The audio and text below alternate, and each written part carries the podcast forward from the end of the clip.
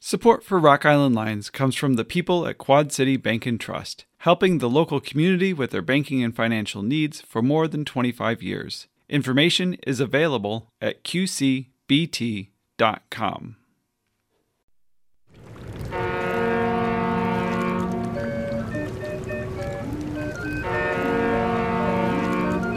This is Roald Tweet on Rock Island.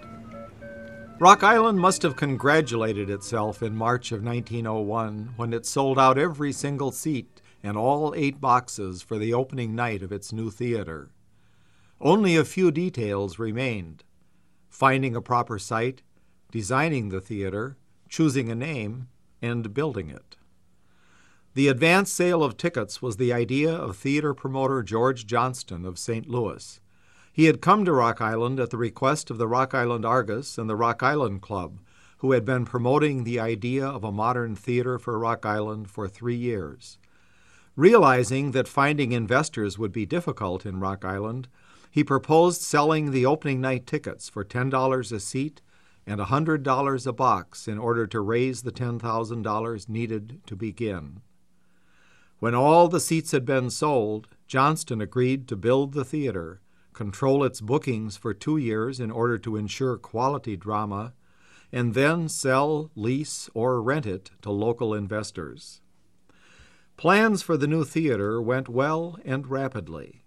The Argus held a contest for the name in April, and citizens chose the Illinois.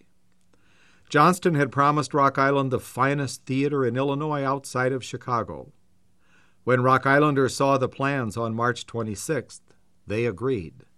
The Illinois was a three story stone building with a parquet, balcony, and gallery. The first floor was to contain shops and stores.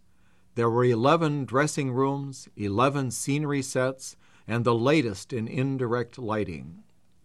In June, Johnston and the theater committee selected a site at the corner of 2nd Avenue and 16th Street, and construction commenced.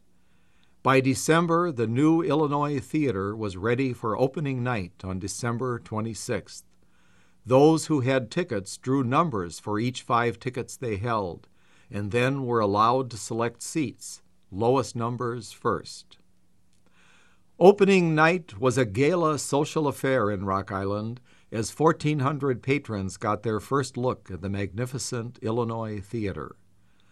There was only one sour note the play.